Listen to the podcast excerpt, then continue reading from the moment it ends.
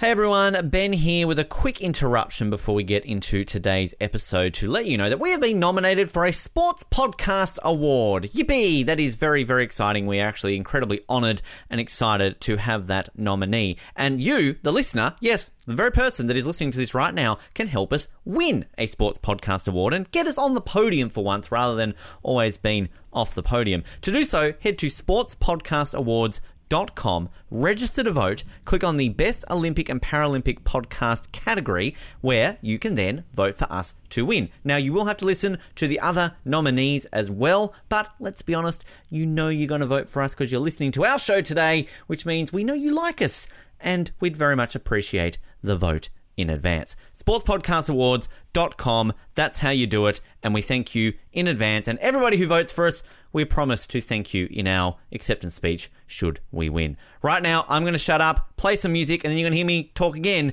as we get into today's episode of Off the Podium. Enjoy.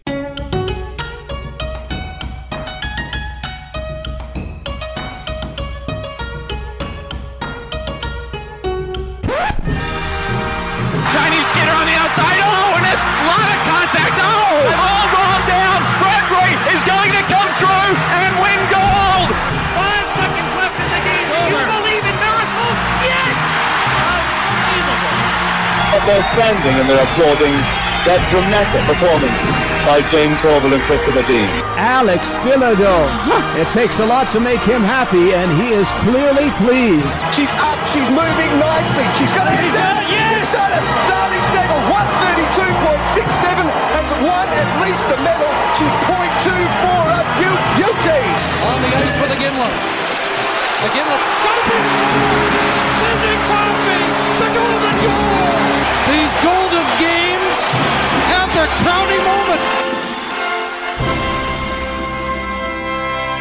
It is Off the Podium, an Olympics podcast coming to you again today for an athlete interview as we get closer and closer to Beijing. Nordic combined for you today. I mentioned yesterday about an exciting chat we have with an Olympian, our first ever Olympian when it comes to Nordic combined, three time Olympian too, if you don't mind, and World Championship bronze medalist Taylor Fletcher from the US. This is a great chat. Taylor's very, very honest and open about challenges that he has in the sport, challenges the sport has in general in the US, and a, a real kind of roller coaster of a career that he has had through his three Olympics. And it's it's fascinating to hear him tell his story from the extreme highs that US Nordic skiing had back in Vancouver in 2010, right through to some pretty deep lows and sort of where we're at right now in the sport in the US leading up into Beijing. So, this is a, a compelling chat. You're going to get a lot from this. And a potential t shirt line coming out of this too, which uh, I think we should all keep an eye on because it is definitely a t shirt that I will be wearing during Beijing if it happens. Here is our chat with three time US Olympic Nordic combined athlete Taylor Fletcher.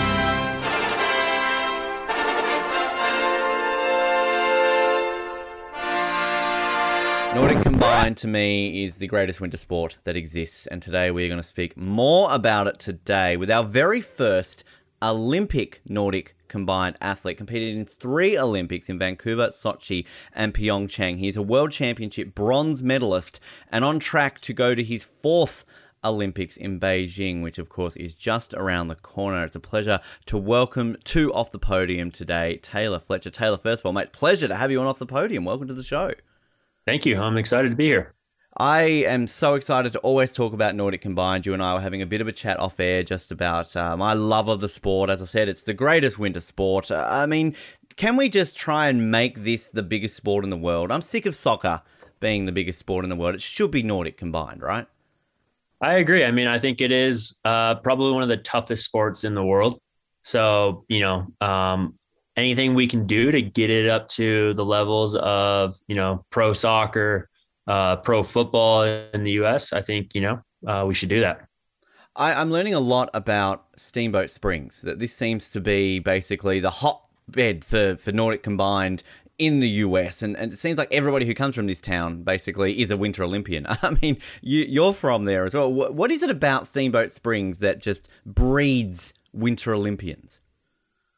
Well, you know, first, um, one of my former teammates said something that, you know, I think is very very true with uh, Nordic combined and and the Olympics and call it in steamboat. And that was there are more kids that go to the Winter Sports Club and dream about winning an Olympic gold medal than there are about hitting a home run in the ninth inning of the World Series or throwing that game winning touchdown pass in the Super Bowl. Um, you know, I think it's it's that community really, um, truly, and honestly, it's been ingrained in the history and the and the lifestyle of so many Olympians and and athletes that come through Steamboat. Um, that it's you know you grow up, you you go to the Winter Sports Club, and you go to training every single day after school, and in the summer you're at training every single day, and it's you know one of those community stakeholders that really holds the the town together, um, and it produces amazing athletes. And for yourself, I mean, that kind of how you grew up, isn't it? Uh, in terms of just basically almost being born with, skis on, on your feet. I believe you got started in the sport about four years old. Uh, I mean, was this sort of like a destiny, kind of going back to what you're just saying, living in a town like this, that it's kind of was always going to be this way, that you would be involved in some form of winter sport? Uh, I mean, uh, I got to credit my brother a little bit on that. Um, you know, my brother Brian was a, a three-time Olympian. Um, or two-time Olympian, and really, you know, he's the one that pushed me to be, you know, an athlete. Uh, you hear it time in and time out that the younger brother always wants to beat the older brother. Um, there's been performance data on this. There's been, you know, studies that the younger one's going to seem to pick it up quicker. Uh, and obviously, I didn't know anything about that when I was young, but all I knew is I wanted to challenge my brother I wanted to do everything that he did. And it drove me into the sport. I actually started in hockey, found wow. out really quickly hockey wasn't something that I'm any good at. I couldn't hockey stop. And so then went straight into Nordic combined that winter and and uh, found really, you know, pretty quickly that uh, I had some sort of endurance for a young kid. And I had that you know minimal fear that every young kid has and it made that perfect combination to really you know allow me to excel in the sport and and you know have as much fun as possible so when you go into the sport is it a case of straight away going i want to do nordic combined or is it a case of i'm going to start in the cross country and then see how i go with the jumping i'm going to start in the jumping and see how i go in the cross country like is it a common thing to purely say nordic combined rather than starting in one and then deciding to combine the two yeah a little bit of both. Uh, I would say in in in the Steamboat Springs Winter Sports Club, we had cross country and we had Nordic combined. Cross country obviously is just the cross country athletes. They always did their their thing. Nordic combined was everybody started out as Nordic combined, and then as they got on, they had the option to either do just cross country to do ski jumping or to stay with Nordic Combined. And there was never a thought or a idea of going any other direction. Um, you know, from that very first, you know, year, I was hooked. Uh, it was, it was a, it was a drug, you know, in a sense that I, you know, my mom had to pull me away from the hills to get me to come home.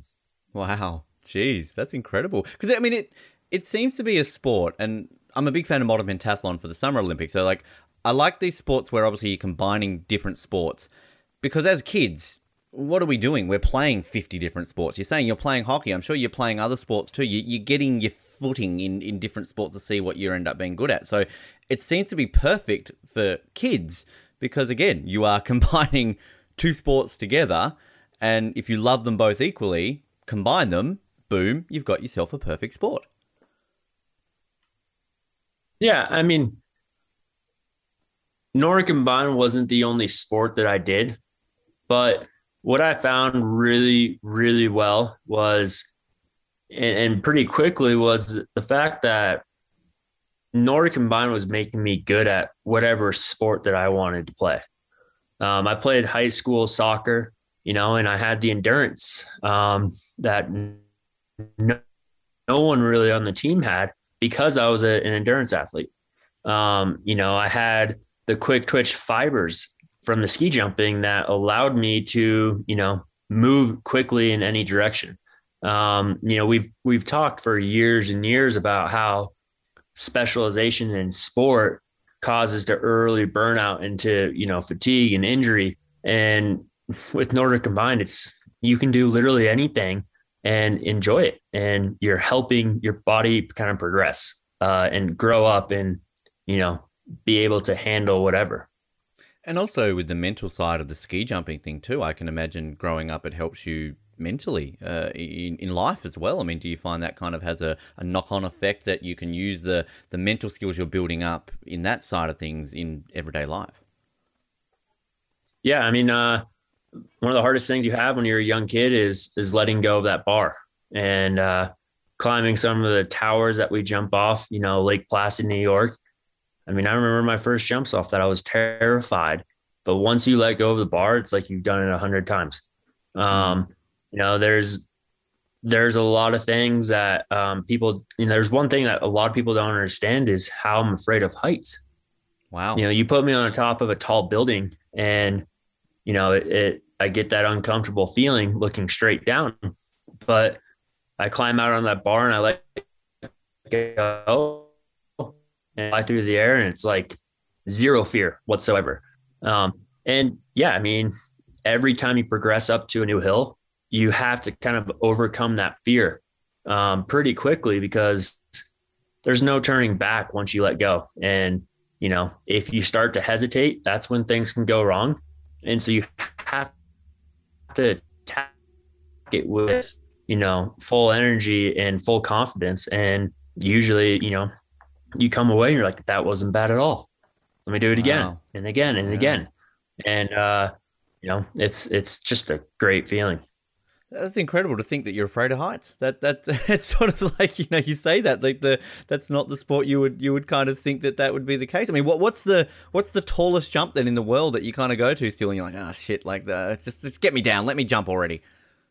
Um, like Pyeongchang was pretty high. Lake Placid's pretty high. Um, Oberstdorf, Germany, you know, but a lot of those places you walk upstairs on the inside, you, you know, you're taking an elevator up. Um, what really kind of was the hardest was the fact that uh, Lake Placid, you had to walk up the in run on metal grate stairs and every step unless you're looking straight up into the sky you're looking straight down into the ground below. And as you go up it gets further and further away. Hmm. you're watching you know snow and ice fall from the stairs and it takes you know a couple seconds for it to hit the ground. You're like hmm wow. Hopefully these stairs are built well. Uh you know Wow. and then you kind of just get up there a little bit closer and um you know it's it's something that i've i've always you know found very interesting. You know if i'm on top, top of a building and i look straight down yes. There's i mean there's not many people that get that gut wrenching feeling in their stomach but um you know if i'm in the center of the building and it's you know on the top of a skyscraper it's not too bad. It's just that pure vertical like holy hell i am so high up right now that you know causes a little bit of uh anxiety i would say You're not doing the glass sort of experience if you go to Chicago at like the Willis Tower or something like that. You're sticking clear of that. uh, I've I've done that. Um, trust me. Uh, so a couple of years ago, we uh, were in Austria and uh, we had this sweet little trip planned where we did. Do you know what Via Ferrata is or Klettersteg? I do not know. So it's where there's a, a cable bolted onto the side of the mountain Right. and it's anchored in. And then you're wearing a harness with um, kind of some carabiners on top of attached to rope. And so you anchor yourself in with these carabiners. You come to an anchor point, you take one off, put it on the other side of the anchor, you take the other off, put it on the other side. Yep. Very popular over there. They're all over. Well, we were going up to a hut, um, you know, a mountain uh, cabin, and this was the route. Wow. And I was sweating. I was like, this fucking sucks. um, you know, 15, 20 minutes in, you trust your gear. You learn to say, hey, like, I can't turn back. I got to just keep going. And so you, you overcome it. Um, does that mean that next time I go on top of a tall mountain and look over the edge, I'm not going to feel sick to my stomach? No, probably going to still have it. But there's a process and, you know, a habit that you get into that allows you to accomplish, you know, a task or a fear. And uh, I think that's the unique part about the human body for sure. 100%. It's kind of like you hear about certain people who are, say, afraid of public speaking, yet their job is to speak in front of large crowds, but they, they still say, I've got a fear of it, but it's kind of that overcome. And, and I also love hearing, particularly say from Olympic athletes who talk about the nerves aspect that they get so nervous before a competition. They're, they're lined up on a starting line or they're about to perform, whatever it is, and they just, they're, they're shitting themselves. But somehow they've turned that into a fact of, I actually use that to my benefit. And that if they weren't nervous, they're more worried going into a competition rather than, okay, I'm nervous. They sort of almost get used to it and use it to their advantage. Yeah, I, I would, uh, I would agree 100% with that. I mean, uh, you know, I've been fortunate to work with a bunch of sports psychologists. Uh, you know, any Olympic athlete that doesn't work with one, I think is is pretty stupid.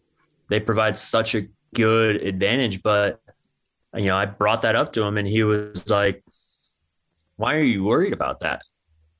That's just your body telling you you're getting ready to perform, and you know you can do it. So use that for confidence, use that for performance, and let it carry you."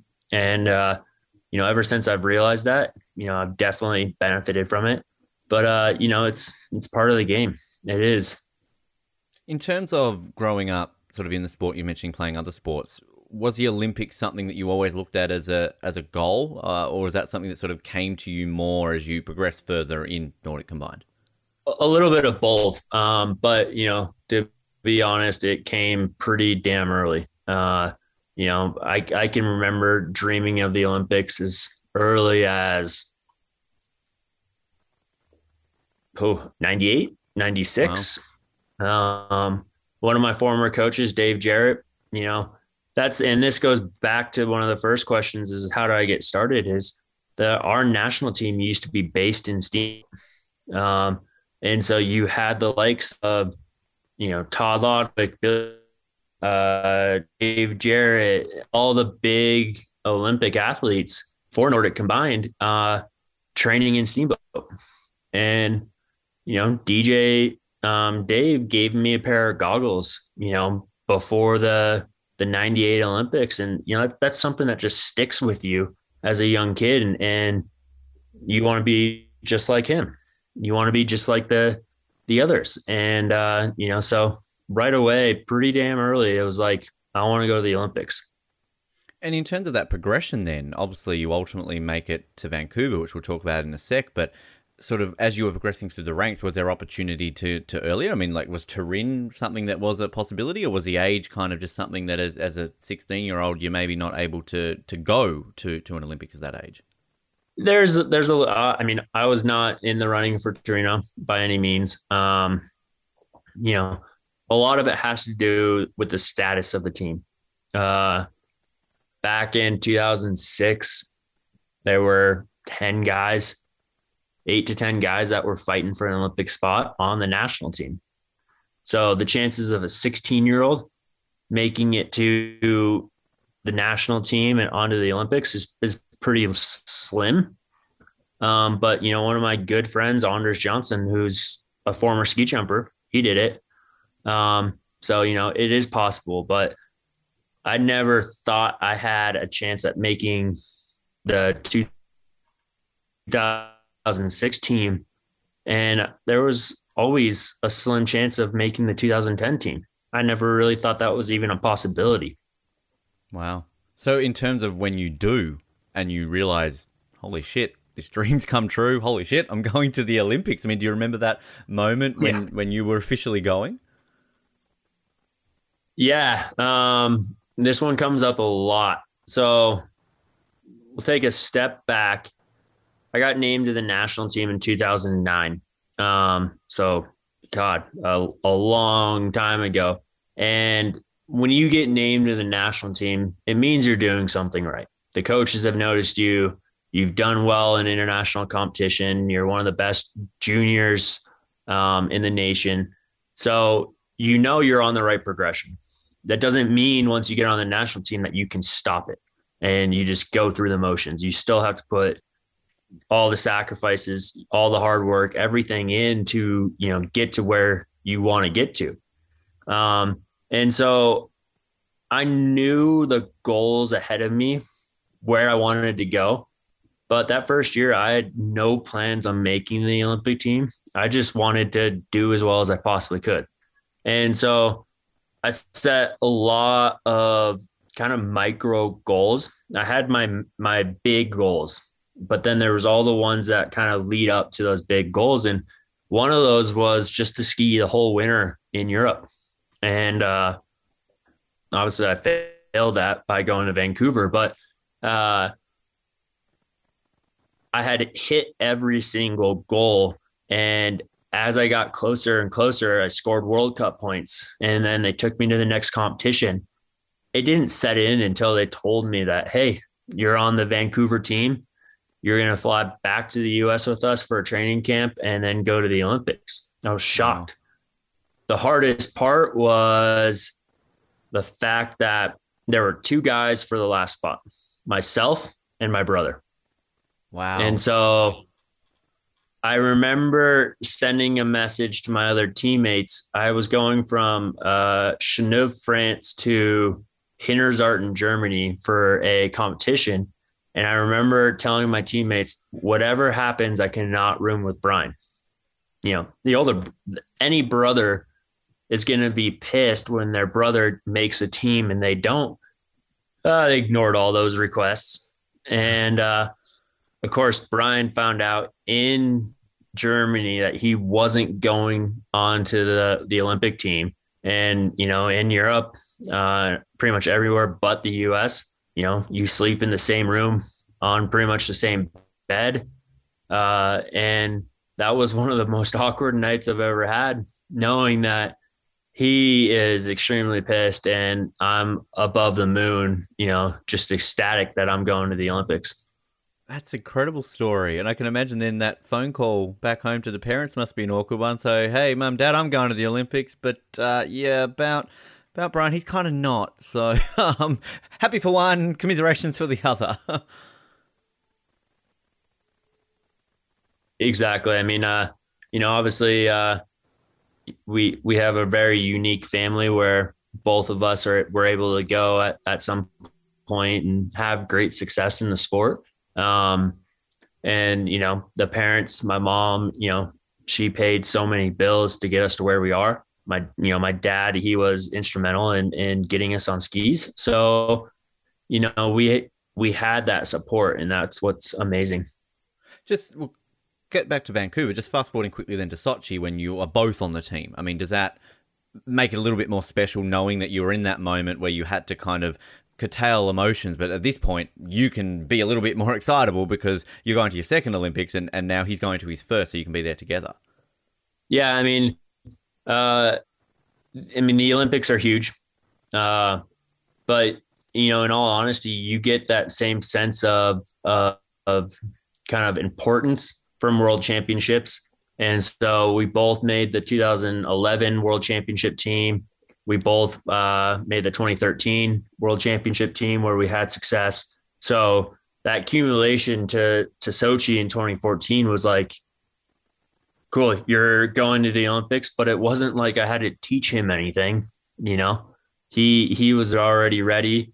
So it was just we were able to enjoy the moment and you know we went out there as a team and, and fought our hardest to you know try to come away with those those uh, elusive medals but you know it's just a it's to be able to go with your brother is is fucking cool i mean it's it's a dream come true speaking of dreams come true that that first olympic appearance you know are you able to do you soak in sort of everything that is about an Olympics, you're soaking up village life, things like opening ceremony, kind of everything it means to be an Olympian? Or was that something that you kind of took more note of at your second or your third Olympics?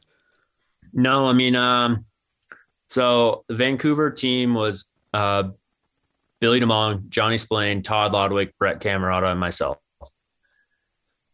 Um, Brett Camerota was jumping amazing. He had essentially trained for that 5K event. I was struggling on jumping, but was skiing fast. You know, there was always an opportunity that I was going to compete, but in those first competitions, I knew I wasn't going to ski. So I was actually the only one from my team that went to the opening ceremonies in Vancouver because that first competition was so close after the opening ceremonies. So I took everything in. Um, you know, I was there at the ceremonies for like seven, eight hours.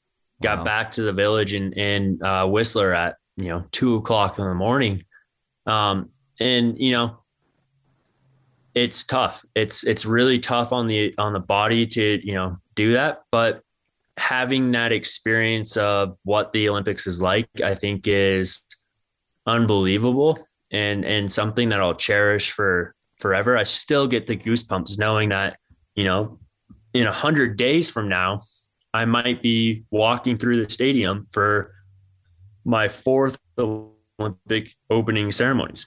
And yeah. you know, I can't I can't get more excited about that than than anything else. Speaking of excited, I mean obviously Vancouver was such a breakthrough for Nordic combined in the US.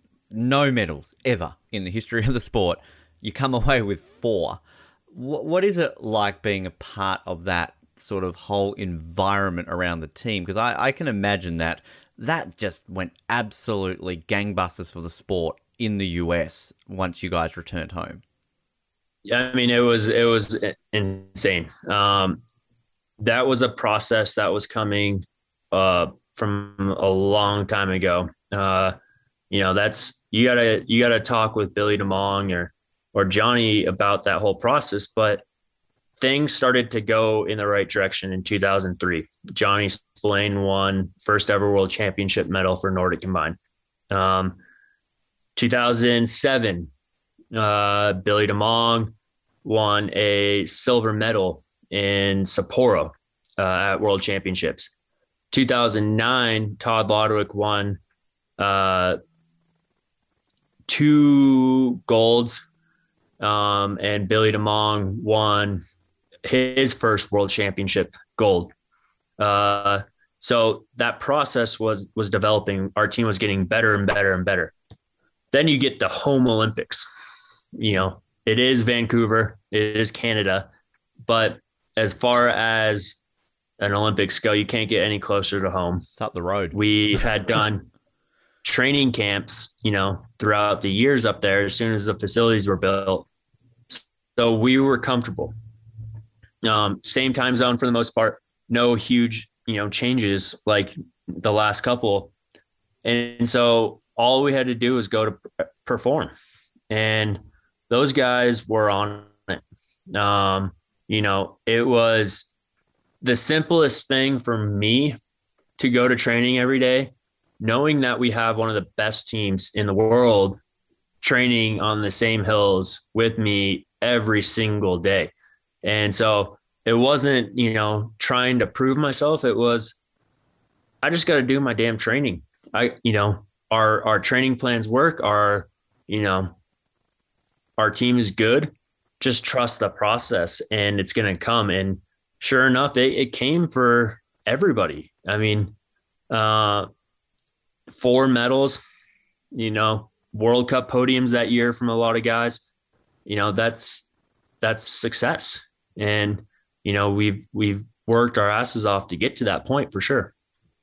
In terms of yourself at those games obviously with the team silver four people on that team you're you're that fifth. I mean was there any chance that you were going to take that spot instead of brett? And and if not like how is that mood? I mean obviously you're happy for your teammates but is there some part of you which is kind of like oh like i could have been on that team i could have come away with a medal yeah, there was. Um, a couple times that year I had beat Brett, uh, but he was just so strong on jumping that I knew when it came to the team event that there was a very slim chance I was going to compete, but there was always an opportunity.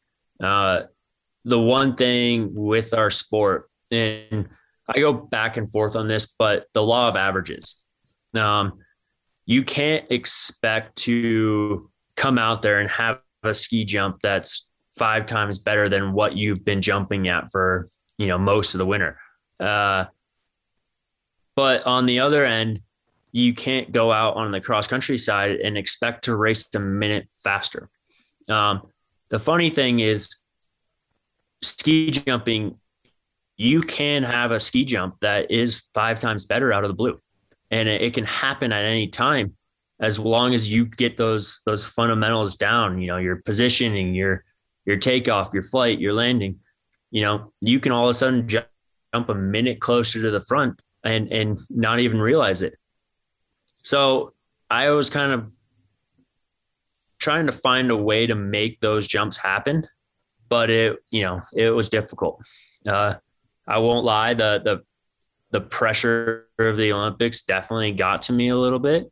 I was 19 years old, you know, so it was it was unique, but you know I wouldn't trade it for anything. Yes, I would have loved to have a, a a chance in that team event, but at the same time, you know, maybe if I was on that team, we wouldn't have won an Olympic medal.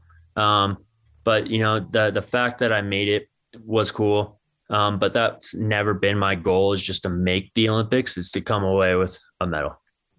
Just in terms of what Vancouver did for the sport, we had Nicholas Machinsky on recently, and he mentioned that part of what sort of got him into it was getting to meet the medalists, touch the medals. Like that really inspired him. I mean, just what did it do for the sport? Was there growth straight away, more attention? I mean, I've seen photos of like the guys meeting Obama and like, you know, Joe Biden. Like, I mean, clearly you're getting sort of some of this, you know, media attention, you're getting to meet the president, like things like that. I mean, I, was this the biggest thing to ever happen to Nordic combined in the US? Yeah, it was a, a culmination of a lot of events. And, you know, the fact that we finally won a medal, um, we as in our, our team, meant that we're a big part of the history of the sport.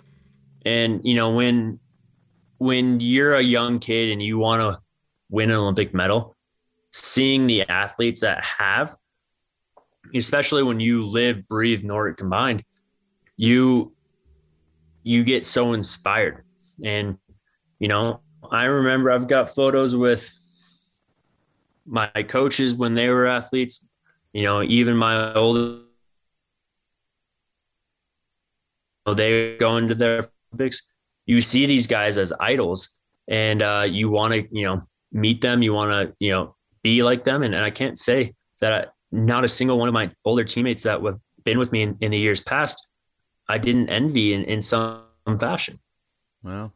Wow. Which is just, it's fascinating. Because I remember the, the first athlete we ever had on the show, Nathaniel Ma from Nordic Combined, he was sort of talking about the, that weird swings and roundabouts that an Olympics can have for a sport which maybe doesn't get the attention some of the other ones do. The fact that in order to get the funding, you need to have success, but in order to have success, you need to have the funding. And often a lot of that comes from, you know, medals at, at, at world championships and, and, Olympics and things like that. So, I mean, d- does that then help the sport sort of in the preceding years as well, just in terms of that attention brings more funding? You're able to attract more sort of younger athletes into the sport and kind of keep that momentum going that Vancouver would have brought yeah, I mean, it's uh, when you talk about the Olympics and success at the Olympics, the the impacts that it has on the development of athletes and future generations is huge.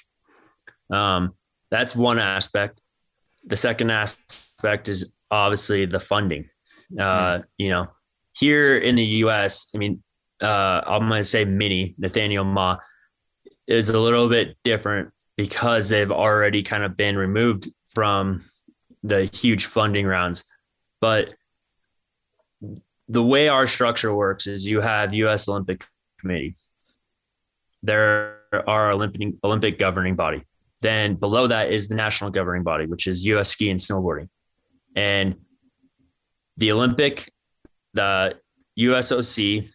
Um, now it's the U.S. OPC, the U.S. Olympic and Paralympic Committee. They give money to the NGB to support those national teams that are under that that national governing body. So you have skiing and you have snowboarding. Um, they fund those teams. So then the national team has money allocated for obviously World Cup, the second level, which is Continental Cup, and then you know they also have money for development, and so bringing juniors onto camps. Um, you know, I remember going on one of my first camps with the national team in 2007 to Norway, and that was funded by the U.S. ski team. So that it plays a huge point in in any athlete's career because the better that you're doing on the national team and and then on the Olympic stage and world championships means there's going to be more funding coming into the sport. And you know, I'll, I'll be brutally honest, it's it's a kind of a shitty process and we're working hard to fix that because you need those funds to develop athletes. Yes, every athlete has to do their training. But there's certain resources that come from those funding that are huge, you know, pivotal parts of an athlete's journey. You know, the equipment, um, the travel that help an athlete succeed. And so, you know, the more success we can have on the Olympic and world championship level, the more promise there is for future generations down the road. And on that too, you mentioned sort of that journey to Vancouver kind of began back in 2003. I mean, that's obviously a year removed from Salt Lake. Now, Salt Lake's obviously mm-hmm. potentially a chance to host in 2030 or, or 2034. How much is it a boost then for winter programs in the country when all of a sudden you're hosting an Olympics? Because we we we saw that in Australia in the lead up to Sydney that a lot of funding goes into our athletes. We're going to see it again in the lead up to Brisbane in 2032 that people are going to inject this money so we've got a good home Olympics. Is that would be a similar boost that if Salt Lake does get it in 2030, for example, that all of a sudden, hey, we've found some extra money, here you go. Yeah, no, I mean it's uh it, it's amazing what the Olympics does.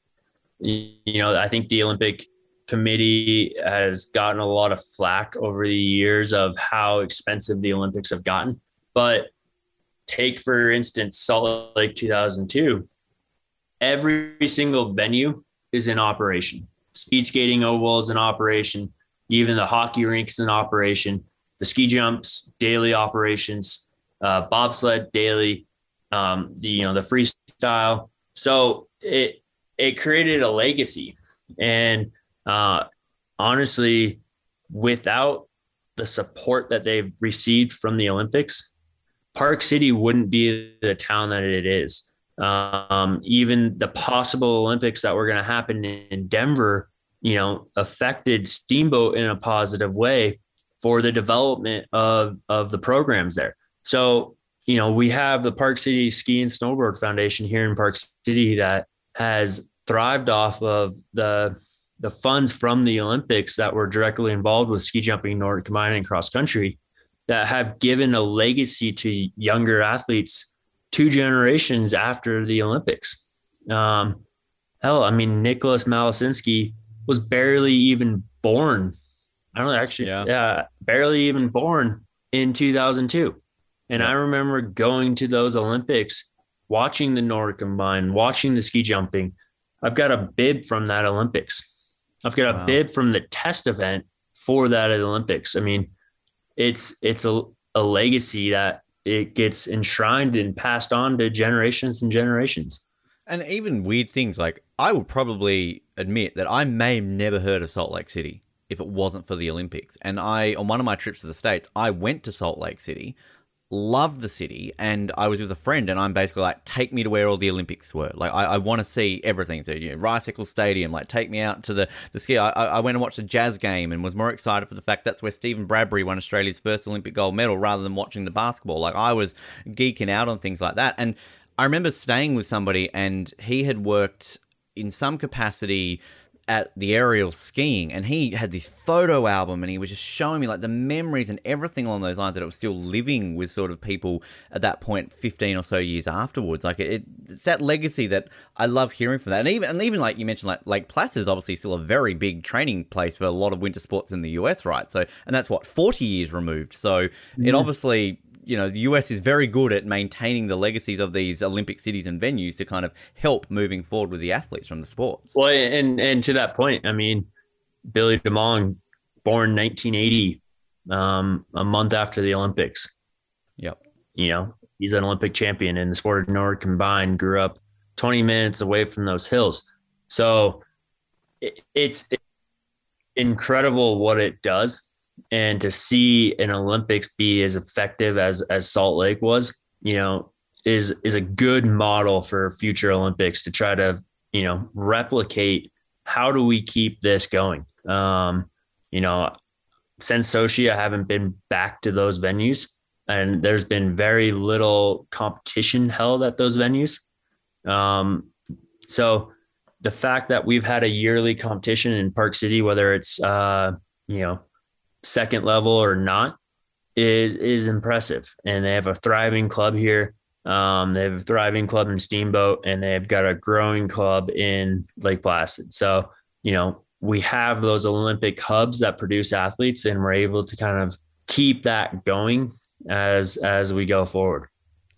Mentioned before World Championships 2013, the success, bronze medal you get at the, the World Champs, particularly as you said with, with your brother as well.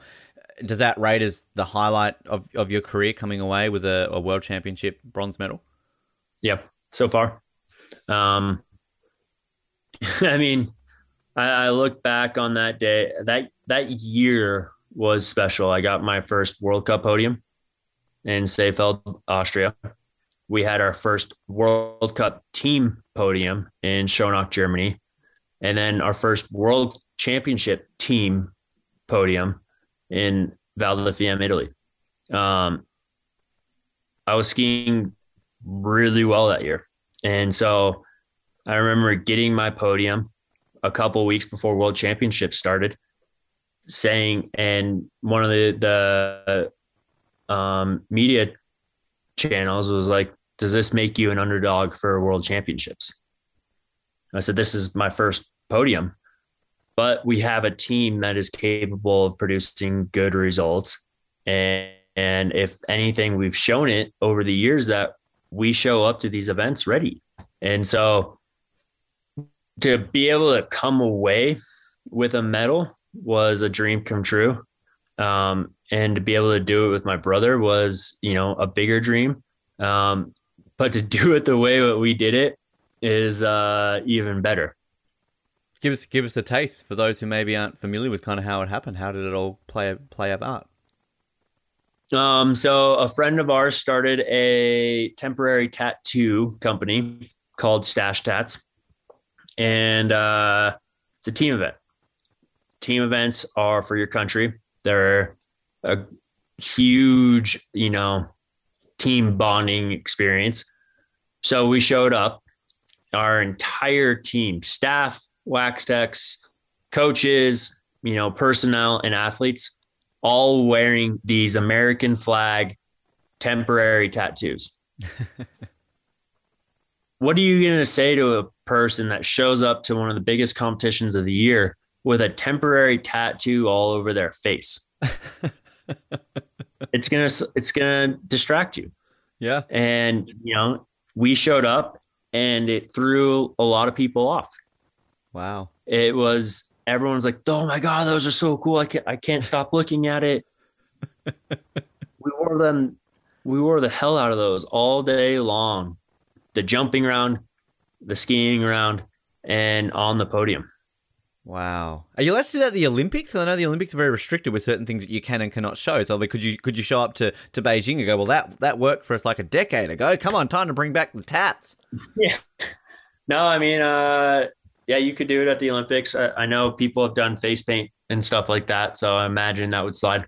Um, you know, I'm kind of the opinion that that was that team's thing, you know, that that's something that was special with the the guys that were in um, Val in 2013, and you know to you know have another team try to replicate that would be cool.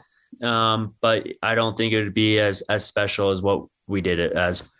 Which is it's just interesting that psychological element because going back to your point where you've got somebody interviewing you going like, you feel this makes you underdogs like I can imagine things like that help because you've got that confidence. You've got that. You're saying like I I want to go to an Olympics, but I want to win a medal. Like it, it's that confidence and, and self assurity that you've got for yourself.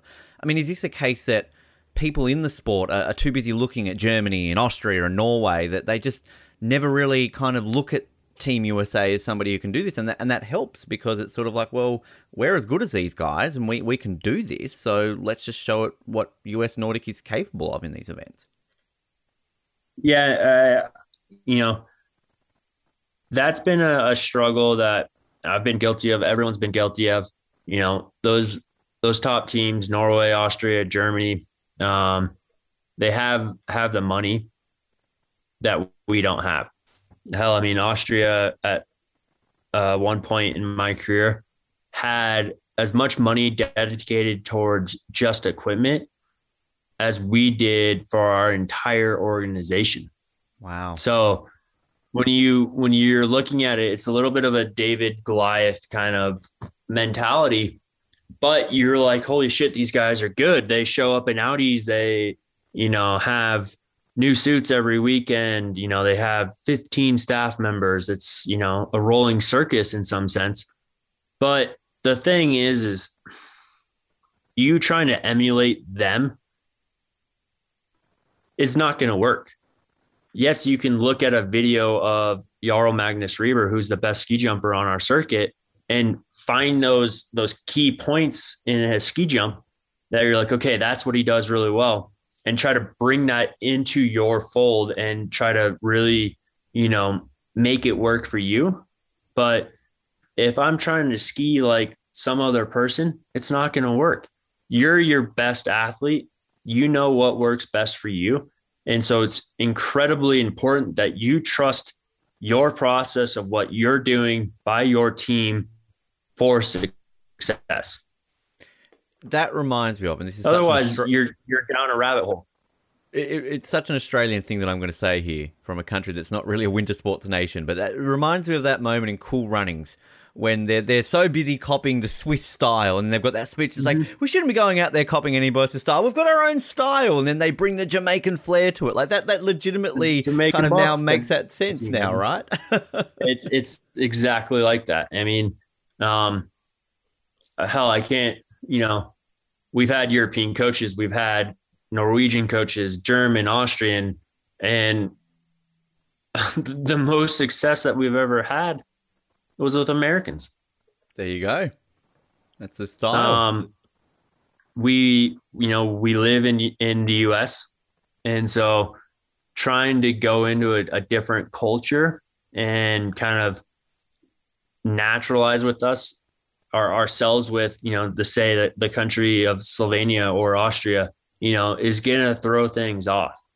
Um, do I mean that during the time of COVID to spend the entire year in Austria wasn't a good idea. No, it was a fantastic idea and I had a blast. But you know, you have to do things that work for you and and the way your team operates. And what we've done in the US has shown great success. So why change it? It's not broken.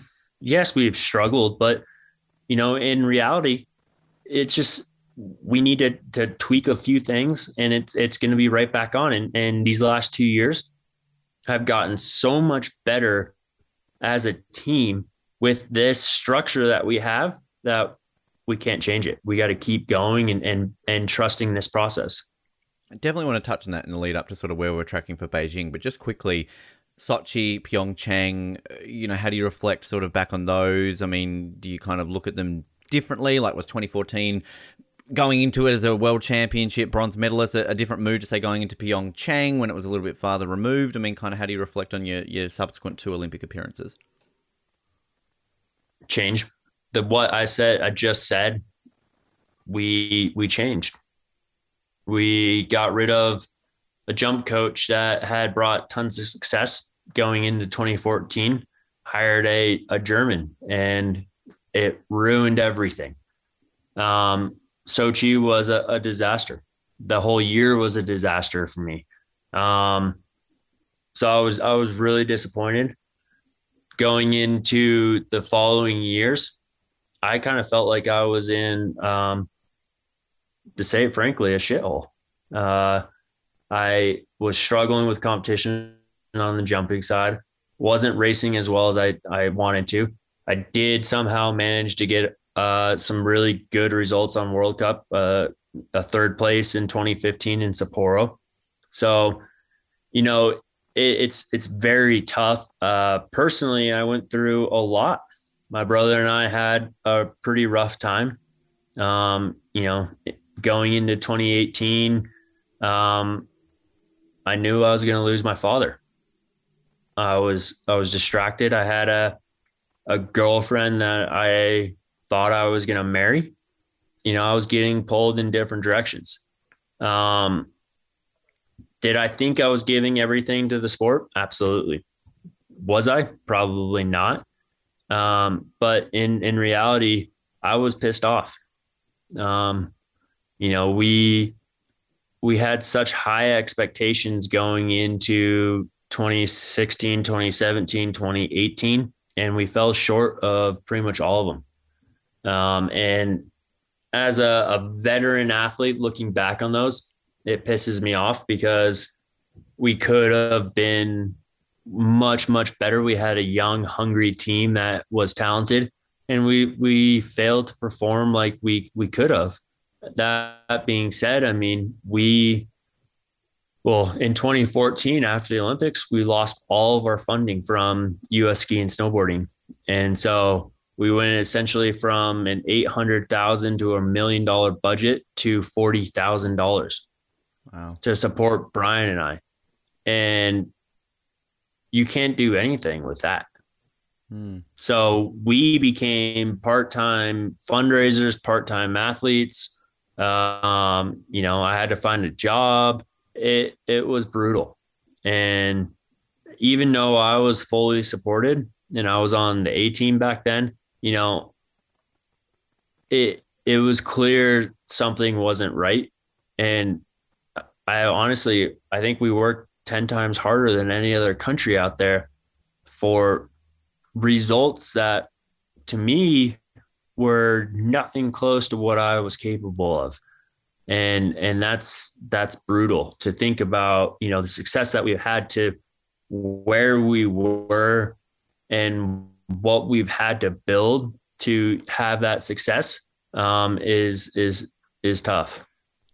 It's insane to think that that of going back to Vancouver and how groundbreaking that was. That four years, five years later, that you're kind of at those those depths. I mean, as an athlete, you know, talking through all the personal struggles and everything, I mean, how do you maintain that passion to want to keep going in the sport?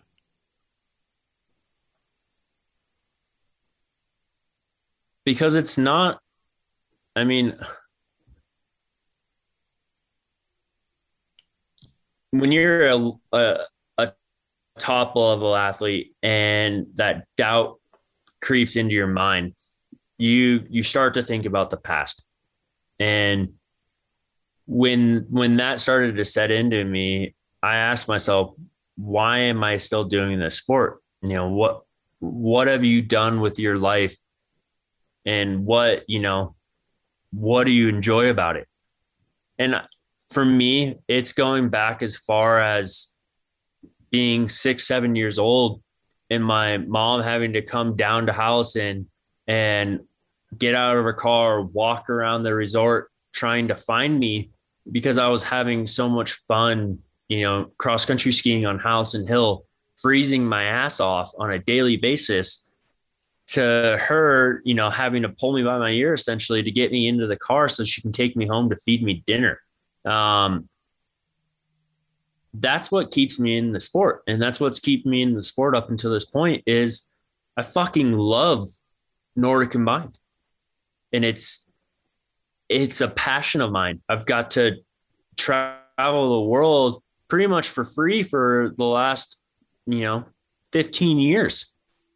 And you can't replace that. Yes, do I wish I would have gone to college and gotten a college degree at a younger age and gone to high school parties? Yeah, it would have been fun, but it's not fulfilling. What I what I've been able to do in my sport is extremely fulfilling, extremely gratifying. And I wouldn't replace a single minute of those struggles, those struggles for anything else. It's it's absolutely amazing the life that I've lived.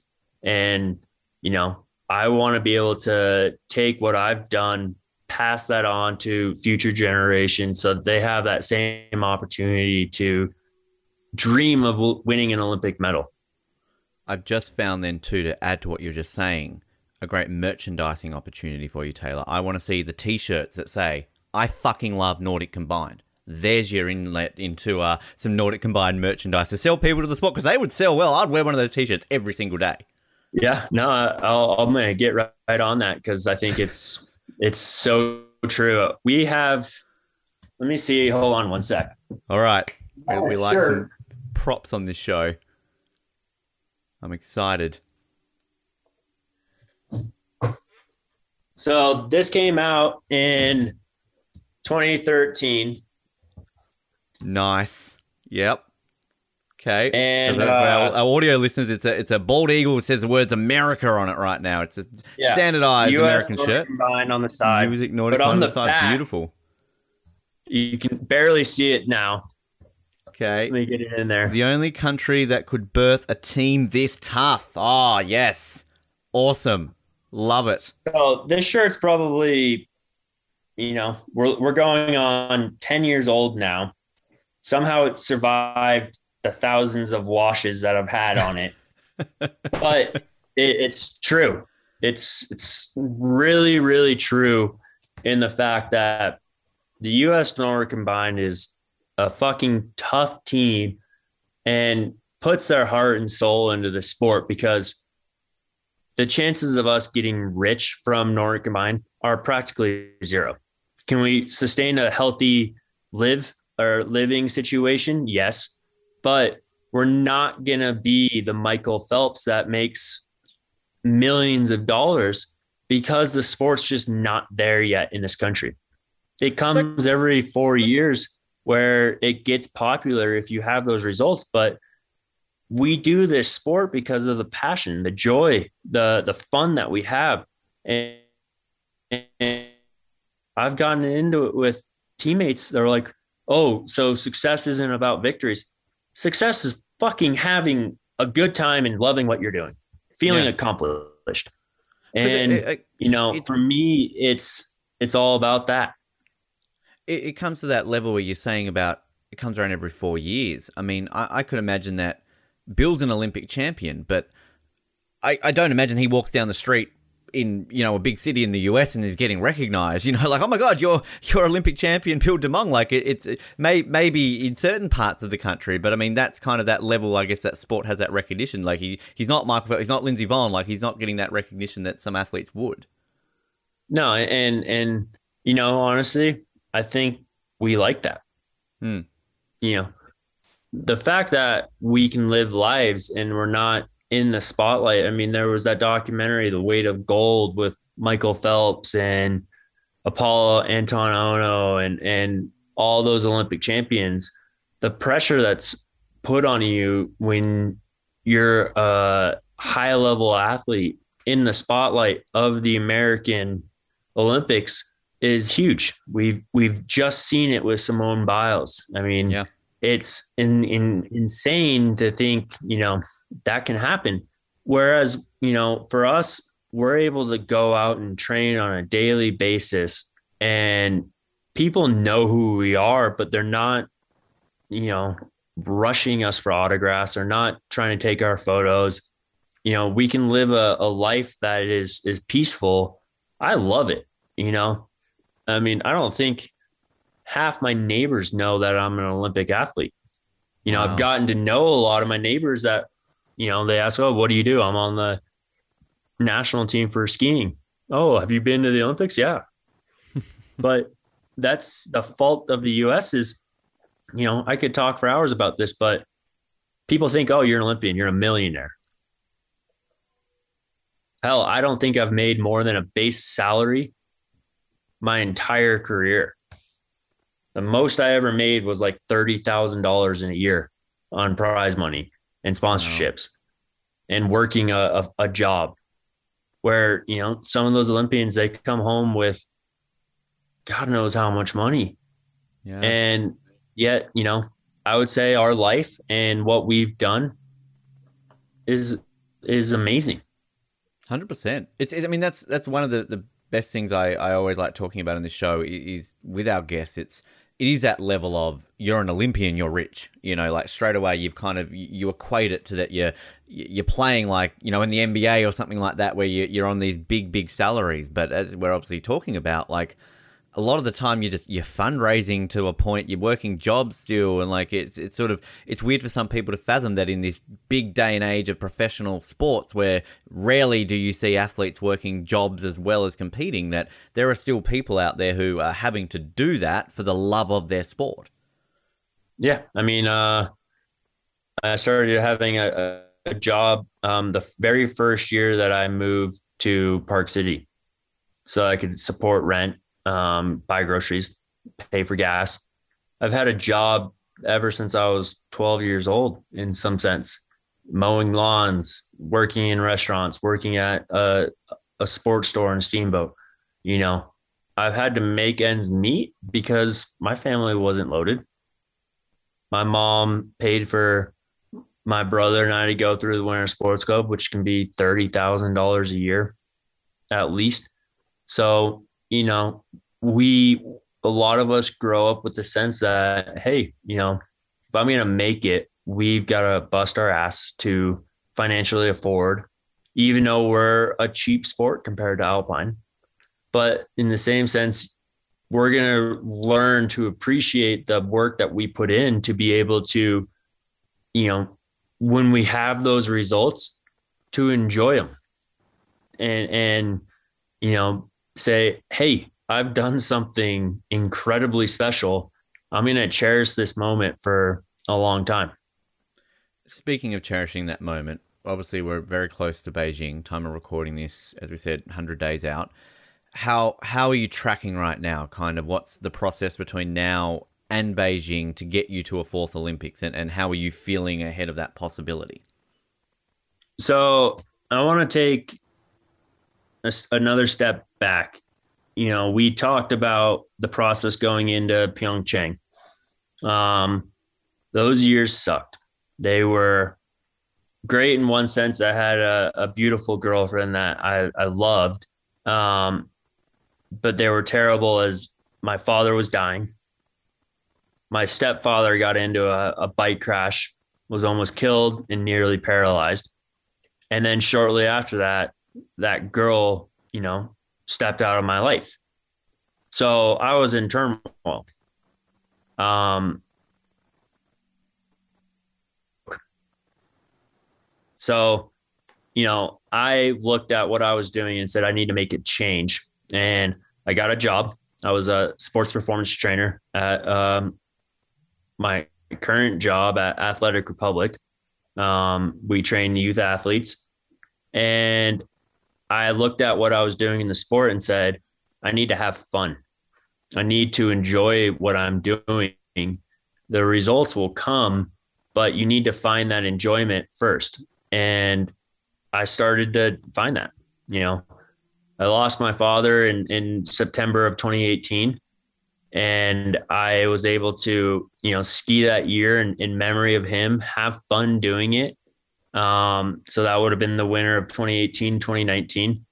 And then I was going to retire. And I sat down and was like, I'm having way too much fun.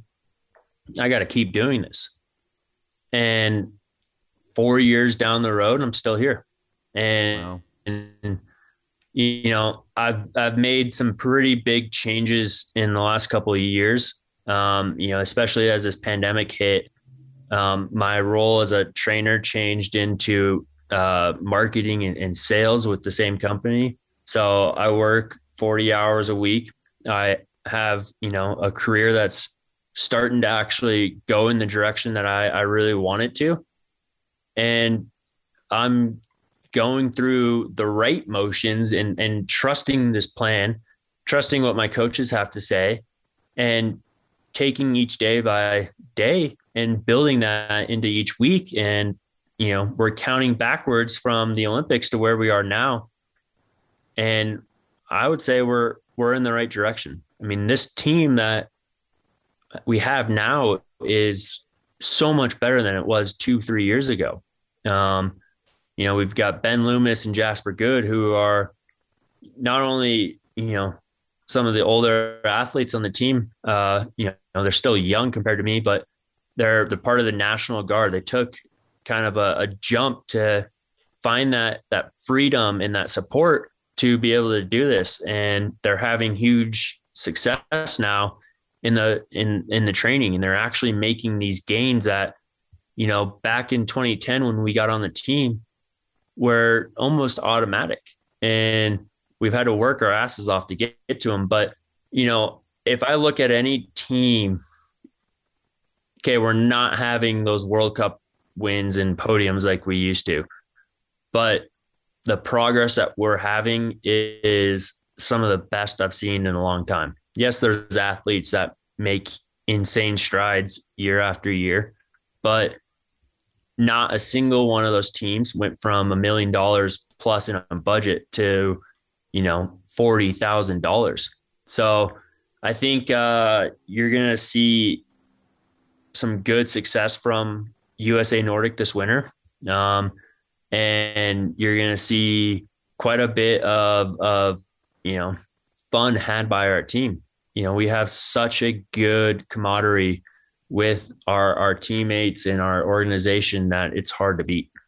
So, so we're we've got a sniff at looking at you guys to, to add to those four medals from Vancouver. Is that is that a realistic possibility that you can look at, thinking that you could podium in Beijing? I think it's very possible. Um, I think it's is it an automatic by any means? No. But looking at myself, for instance, one of the strongest skiers on the on the circuit. If I have a good jump, I'm in that fight.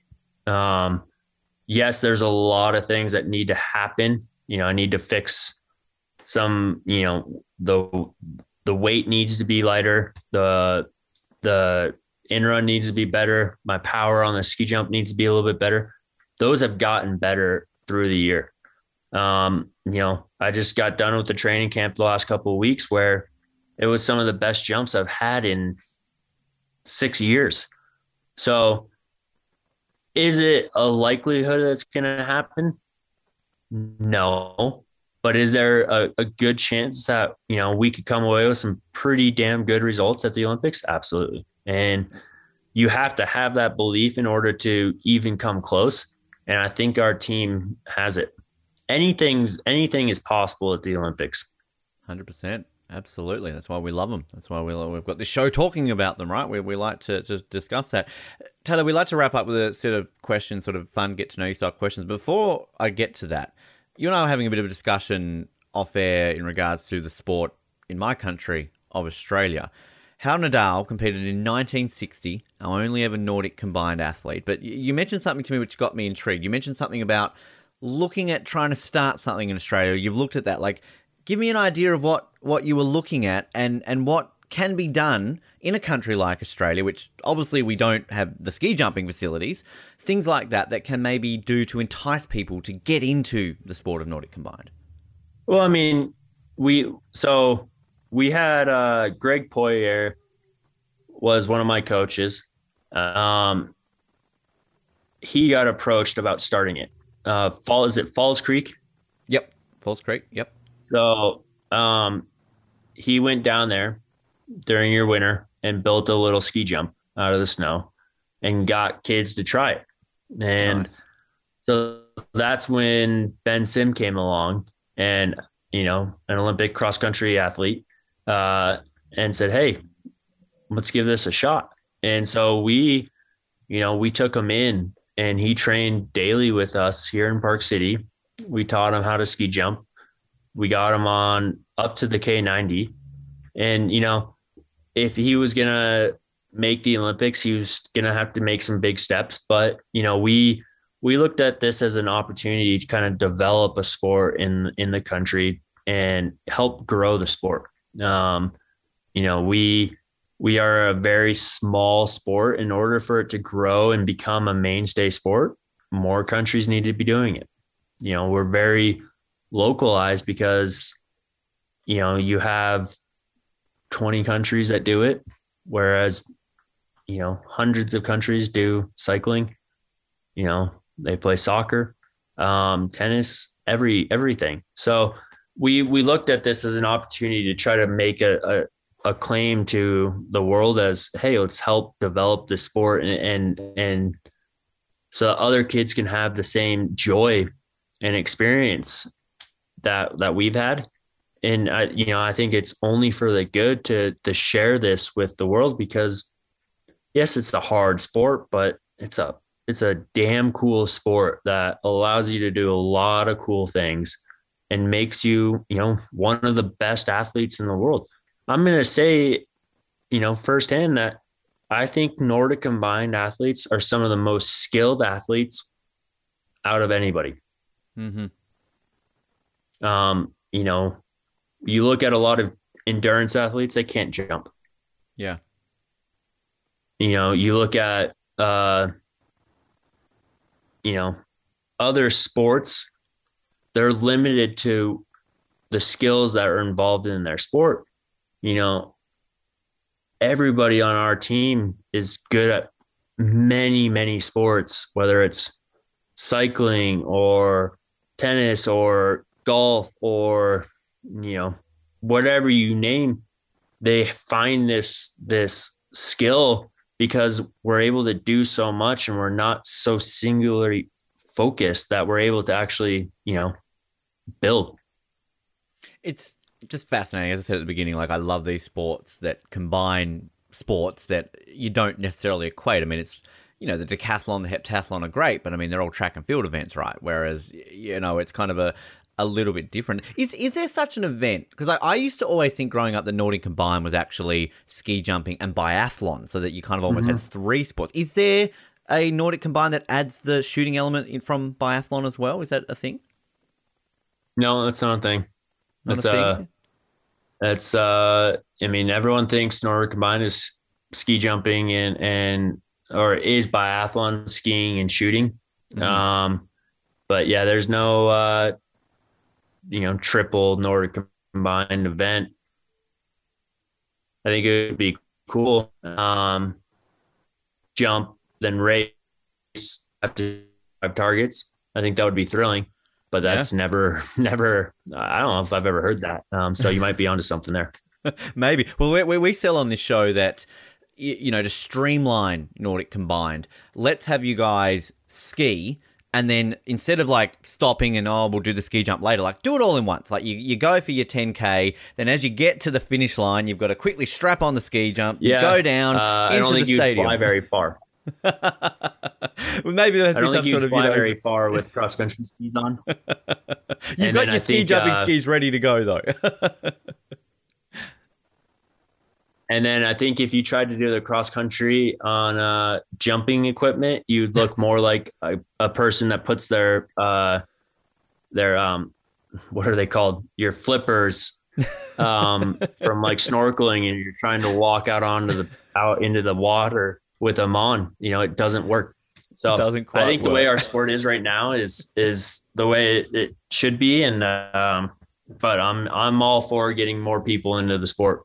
Hundred percent, and and don't give up on Australia. Can I just say that? Like it's, um, I mean, we're, we're the way winter sports has grown in this country. I mean, thirty years ago, we'd never won a medal, and it was still just such. I mean, barely any coverage on TV. Now we go into every winter games with the expectations that we're going to win medals, and honestly, our media rips into our athletes if we only win a bronze and a silver. It's like, well, come on, like that's an amazing achievement for Australia at a winter games. This is not to be frowned upon. So, uh, the growth of Nordic combined can happen in this country. So I think stick to it.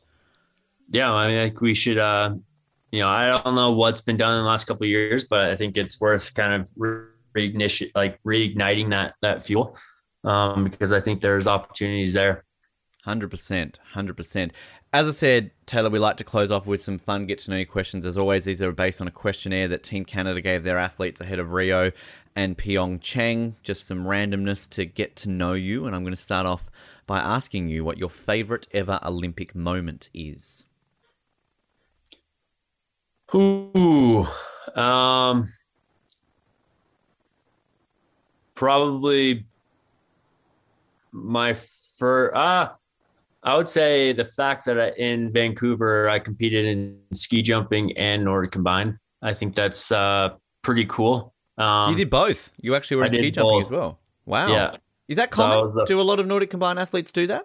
No, um, it doesn't happen very often, and it, I don't think it'll happen very or very much more. But uh, I think um, that's up there as well as the fact that both Billy DeMong and Todd Lodwick carried the USA flag into the stadiums in both the closing and the opening ceremonies, two Olympics in a row.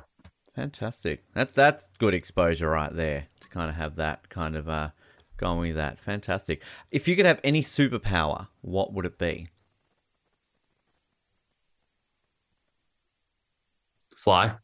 Fly. That'd help. Uh, we- Fly. discovering that a lot with ski jumpers and, and like it would help you a lot, kind of in that you know the ski jumping discipline, right?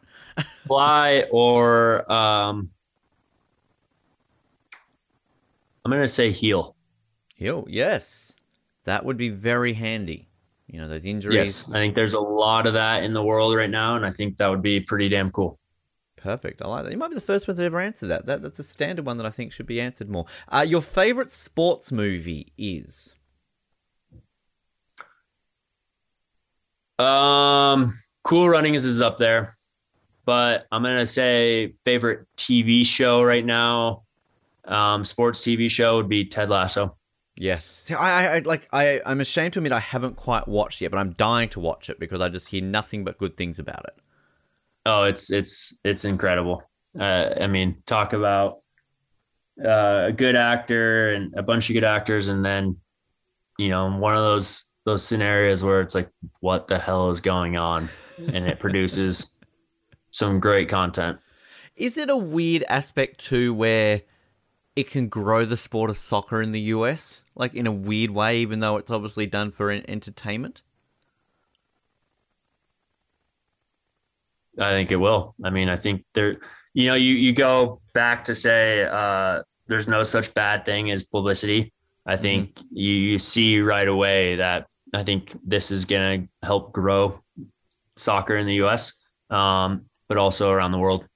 Which it's, I mean, it's a legitimate thing when it comes to say the sport of ice hockey in Australia. I got into the sport because of the Mighty Ducks movies, and our only Australian NHL player, he got into it as well because he loved the Mighty Ducks movies. I want to try this sport, so it is. It kind of is that flow on effect that it kind of. I'm sure, and we talked a bit on this with our ski jumpers that Eddie the Eagle. You know, it's it's fictionalized version of real events, but like at the same time, it can help people get exposed to a sport which they might not be familiar with. Absolutely, I would agree 100. percent Is there a Nordic combined movie, like or, or a documentary or something like that? No, not really. Um, yeah, no, not that I know of. I mean, there's been some documentaries done on on Nordic combined because it's it's cool. Um, but uh, you know, sadly, I can't name those, um, It- and it- I'm not really sure about those. I think we, we keep mentioning when it comes to ski jumping that in the James Bond movie, For Your Eyes Only, he ski jumps, but also there's, that involves a ski chase. So technically, you could say James Bond did Nordic combined in that movie. You could, you Yeah. could. So I mean, We'll ESPN needs to open up with uh, the agony of defeat with the ski Yep. jumper crashing in the in run. yep, But uh, yeah, that's. I mean, there's not much on Nordic combined. We'll make it happen. there. Once once our Australian program gets up and running, and there'll be the movie version, you know, on like the, the adversity that the Australians had to overcome to get into Nordic combined, and there was Yep. Taylor Fletcher helping them along the way. You know, you'll be played by Hugh Jackman probably or something like that. You know, Probably. like just goes I'm into it that way.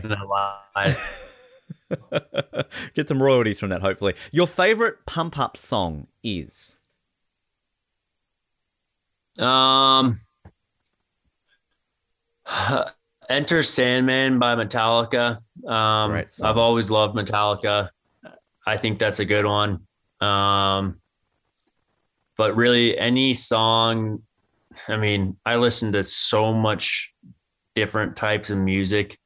Um, I have a song right now that I've been listening to um, by this Italian composer Ludovico Einaudi called Experience, and the amount of stuff that I get done while listening to that song is insane. So, um, really, what's in the moment for me is is the best pump up song. Um, yeah, there's certain ones out there that you know really resonate with me, but I would say you know I'm pretty universal. I can listen to anything.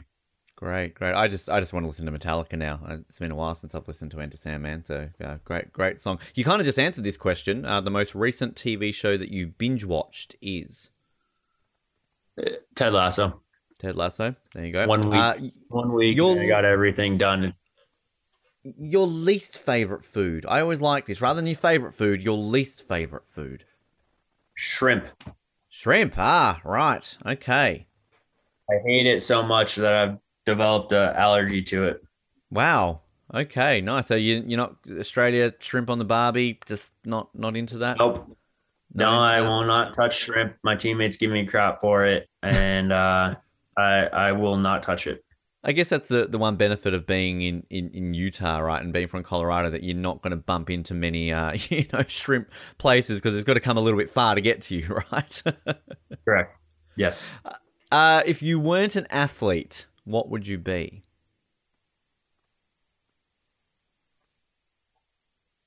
Uh, probably not here. Um, that's a hard one because uh, athletics is all I've ever known, and and you know it's been my entire life.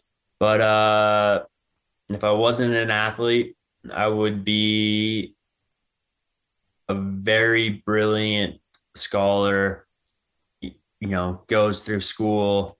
You know, does really well goes to college, does really well. I think that's, you know, something that you need to strive for. Perfect. I like that answer. Your favorite vacation spot is? Um, I went to Costa Rica uh, a while ago, as well as Hawaii. Um, I'm gonna say those two. Nice. The place that I've wanted to go for a long time um, would be either Thailand or Japan for alpine skiing in February. Perfect. There you go. Well, I mean, Beijing, you're kind of close, so I don't know how the competition schedules work either side. So if you, you get a chance, it's just it's just there. Yeah. You can kind of make the little trip over there. Um, people, what's a word that people usually describe you as? Competitive. Competitive. um, competitive, but also extremely nice. Um, you know, I, I I challenge every aspect of my life to be better, um, and I think that rubs off onto people in both good ways and bad ways. Um, I'm also the type of person that will try to help you in any way possible. Um, and I think that can go both ways. People get annoyed of it, people love it and and you know are thankful for it. But uh, you know, overall I'd say easy going as well because you know I'm able able to see everything from many viewpoints, which I think is important. Well, back on that notion of saying you wouldn't fit well in Australia with the shrimp on the barbie, the easygoing thing you would fit very well in Australia. So that that kind of balances Yeah. that side of. I'll, I'll blend in. I don't have Yeah, very yeah. much of an Australian accent. If I do try to talk in an Australian accent, it's probably British. Yeah. So, I mean, I'll stick out, but uh, I think I could have fun there. The, the saying is always if you say the words um, rise up lights, it sounds like you're saying razor blades in an Australian accent. So uh, if you ever want to just purely go for that Australian accent, rise up lights, you're saying razor blades in an Australian accent. So use that at your next Okay. party, Taylor. Good enough. Uh, final one for you today. What is your biggest guilty pleasure? Uh, hamburgers and and uh, I would say gummy candies. Ooh, nice. Good one. I like that. Going to Europe a lot, you'd get the good gummy candies, right? Like that's where you want to go to Germany and get the proper ones and, and places like that. Yeah. No, I uh, uh, once I pick up a bag, I can't put it down. Um, but actually, I'm going to delete both of those and I'm going to say sleep. Ah, yes. Everyone needs it, right? We all need. Uh, Everyone needs it, but uh, I get more sleep than most people. I think I can sleep anywhere, anytime. I think. oh, that that would be. I, I I'm jealous. Very very jealous. Taylor, before we let you go, if people want to follow your journey between now and and and Beijing and kind of see what you're up to, social media, anywhere that people can sort of check you out. Yeah, I'm on pretty much every platform. Uh, you know, Instagram at T Fletcher Nordic. Same on Instagram, uh, on Twitter. Um, I've got a Facebook athlete page that's uh, T Fletch 13. Um, and then that's about it. I mean, uh, you know, give me a follow. Would love to interact with anyone. Um, you know, it's it's something that I've loved doing and, and sharing my story. So hit me up. Um, don't be afraid to ask questions. Um, so would love to chat. And let's get those t-shirts rolling. I fucking love Nordic Combined t-shirts coming soon, right? We we, we want to see them. I might I might honestly get on that tomorrow because I think it's great. Yeah, you, you hit me up as soon as you got them. Go, I'll be your first. I'll be the first person to buy one. So uh, you've Okay. got your first customer Cool, already. Marty. Go, Taylor. Great pleasure to chat with you today, mate. Best of luck. We will keep an eye on how everything goes and, and bring home the medal in Beijing. We're saying it right now. It's it's back to the podium for US Nordic when it comes to the Olympics. We look forward to seeing it. Thank you. You guys have a good one.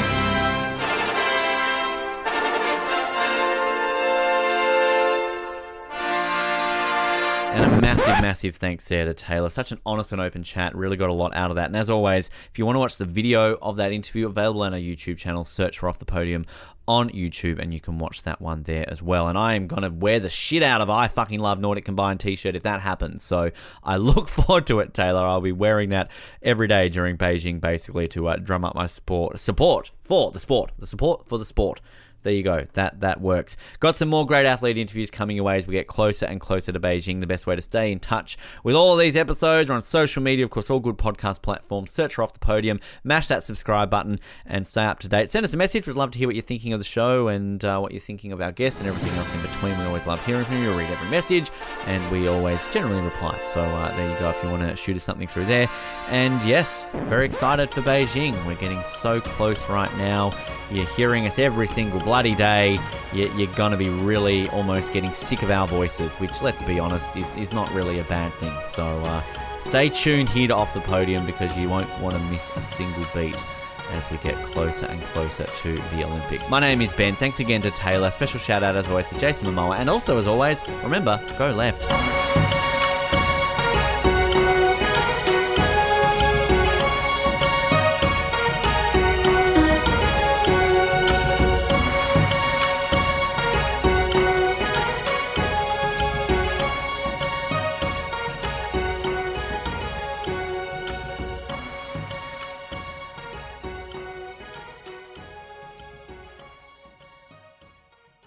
What an episode. You loved every single second of it. It's Ben again, just quickly reminding you once again if you want to help us win a Sports Podcast Award, sportspodcastawards.com, register to vote, click on Best Olympic and Paralympic Podcast section, listen to the other nominees, and then go, hey, Off the Podium's awesome.